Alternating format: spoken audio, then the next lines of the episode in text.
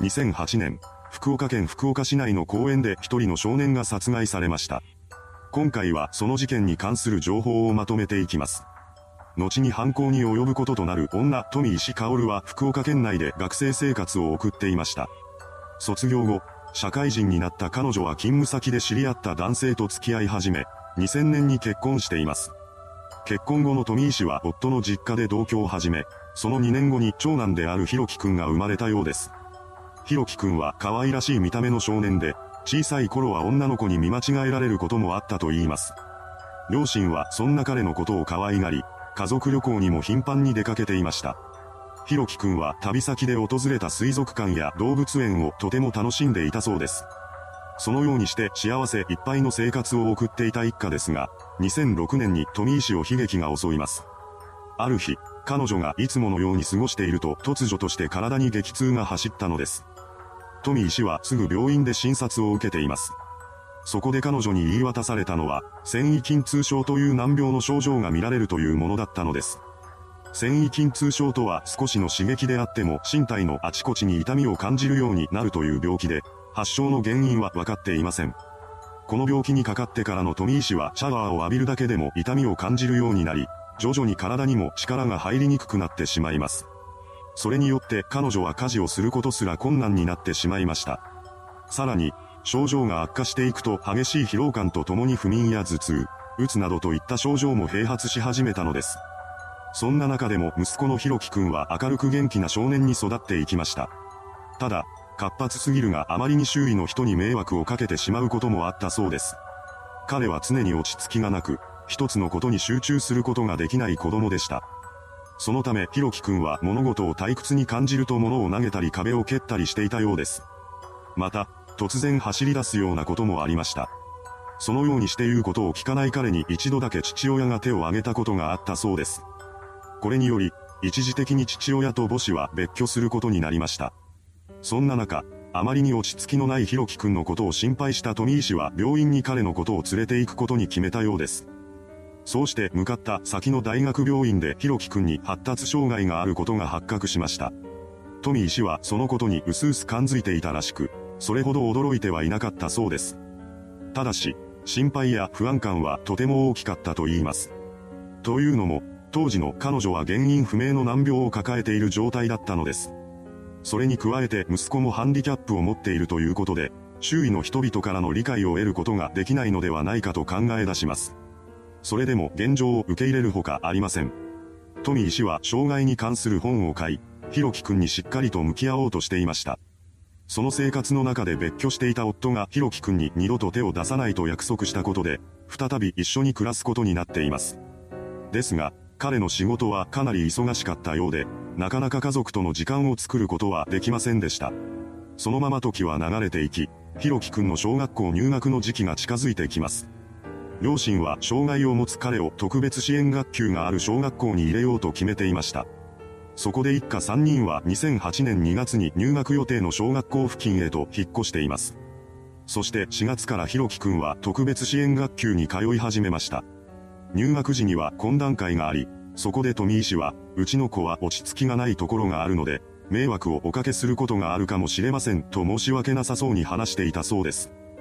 そのことからもわかる通り、当時の彼女は子育てに悩んでいました。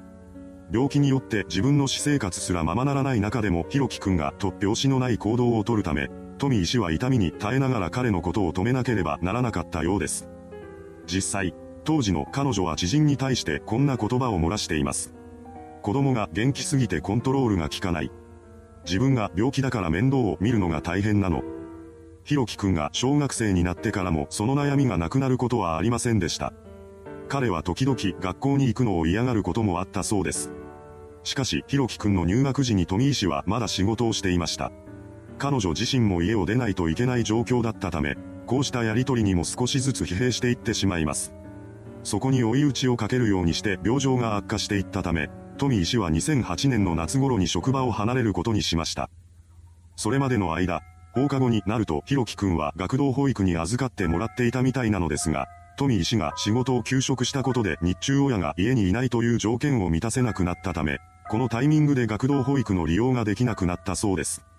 そのため以降は彼女がひろきくんの面倒をずっと見ていました。これが富井氏にとってかなりの負担だったらしく、彼女は精神的に追い詰められていきます。仕事で忙しい夫を含めて周りに相談できる相手はほとんどおらず、富井氏は一人悩みを抱え込んでしまいました。その結果、彼女は育児のイローゼになってしまったのです。育児のイローゼとは育児によって生まれた不安感が膨らんでいき、苛立ちや無気力などといった精神的な不調が起こることを指します。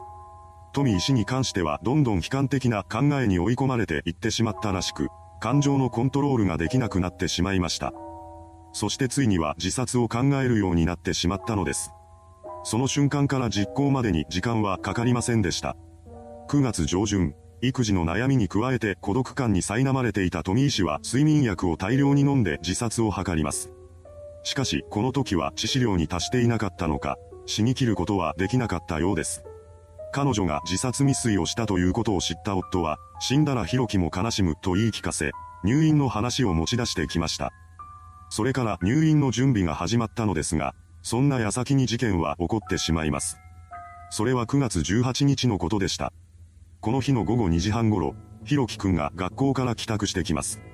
その後、彼は富井氏と一緒に福岡市西区の小戸公園へと向かいました。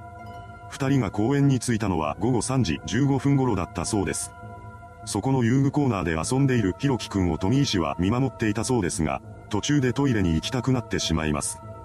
その際、彼女はひろきくんを一人にしたら彼が突発的にどこかに行ったりしてしまうかもしれないと考え、一緒にトイレへと連れて行こうとしました。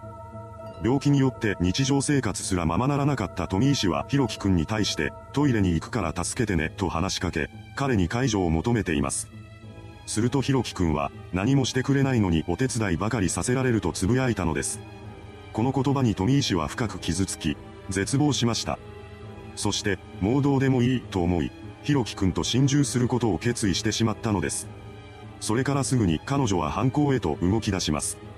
トイレの中に入ると、富井氏は自殺用に持ち歩いていたホースでひろきくんの首を絞め始めたのです。彼女は躊躇なくホースを締め上げました。これによってひろきくんは窒息してしまい、間もなくして体の力が抜けたようにぐったりとして倒れ込みます。それを目にした富井氏は倒れ込んだ彼の上に馬乗りになり、再度その首を絞め始めました。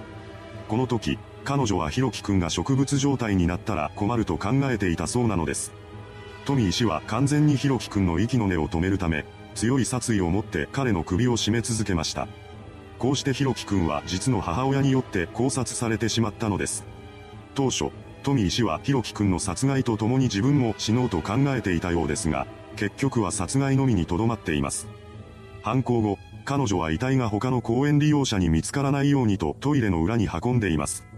それから富井氏は自身が犯人ではないと見せかけるため、周囲の人々に、息子がいなくなったから探してほしいと頼み込んでいったのです。さらに、彼女は午後3時57分に警察への通報も入れています。その際、富井氏は、自分一人でトイレに行っている間に息子がいなくなったという嘘の話をしていました。ですが、この段階で母親である彼女を疑う人物は誰一人としていなかったため、その証言をもとにして捜索が行われています。そして通報から約30分後の午後4時25分頃、一人の男性によって公園敷地内で死亡しているひろきくんが発見されたのです。その後彼はすぐに近くの病院へと搬送されているのですが、すでに回復の可能性は失われていました。そして午後5時15分には正式に死亡が確認されています。警察による捜査はそれからすぐに開始されました。そして亡くなったとされていたひろきくんの携帯電話は遺体発見現場から50メートルほど離れた雑木林で発見されています。また、ひろきくんが履いていたとみられるサンダルの足跡が障害者用の女子トイレ内で発見されました。これを受け、警察はひろきくんが遺体発見現場とは別の場所で殺害されてから運ばれたとの推測をしています。調査の結果、犯行には細い紐が使用されたということが明らかになりました。また、犯行にかかった時間はわずか3分ほどだということも判明しています。そのようにして捜査は着々と進められていきましたが、肝心の目撃情報だけは全く入ってこなかったのです。そんな中、犯人である富井氏は無関係を装ってひろきくんの通夜を執り行っています。そこにやってきた同級生や学校関係者らは口を揃えて、早く犯人を捕まえてほしいと話していました。富医師は一体どのような思いでこの言葉を聞いていたのでしょうか。葬儀後、彼女は福岡県内の実家に身を寄せています。そこで彼女は泣きながら体についたあざを母親に見せ、それができた理由を次のように話し出しました。全部ひろきにされたの。あの日は特にひどかったの。そう話したかと思うと、富井氏は首につけていたコルセットを自ら引っ張って自分の首を絞め始めます。ただ、そこには付き添いの女性警官がいました。彼女によって富井氏の自殺は食い止められたようです。当初は自身の関与を隠蔽するかのような行動をとっていた富井氏でしたが、それから行われた任意の事情聴取では一転して殺害を認めています。これにより、事件は突然の解決を迎えることとなったのです。その後逮捕された彼女は福岡地裁に起訴されています。裁判では富井氏の責任能力の有無が争点になりました。当時の彼女の状況に対して福岡地裁は、同情の余地がないとは言い切れないとしています。一方で責任能力は認められるとしました。そして事件から約2年半後の2011年3月18日に開かれた判決公判で福岡地裁は検察が求刑した懲役12年を下回る懲役8年の実刑判決を富井氏に言い渡しています。いかがでしたでしょうか？持病や育児に悩んだ末に息子を殺害した母親。その犯行は冷酷なものでしたが、母親自身が置かれてた状況が複雑だったことから世間からは様々な声が上がることとなりました。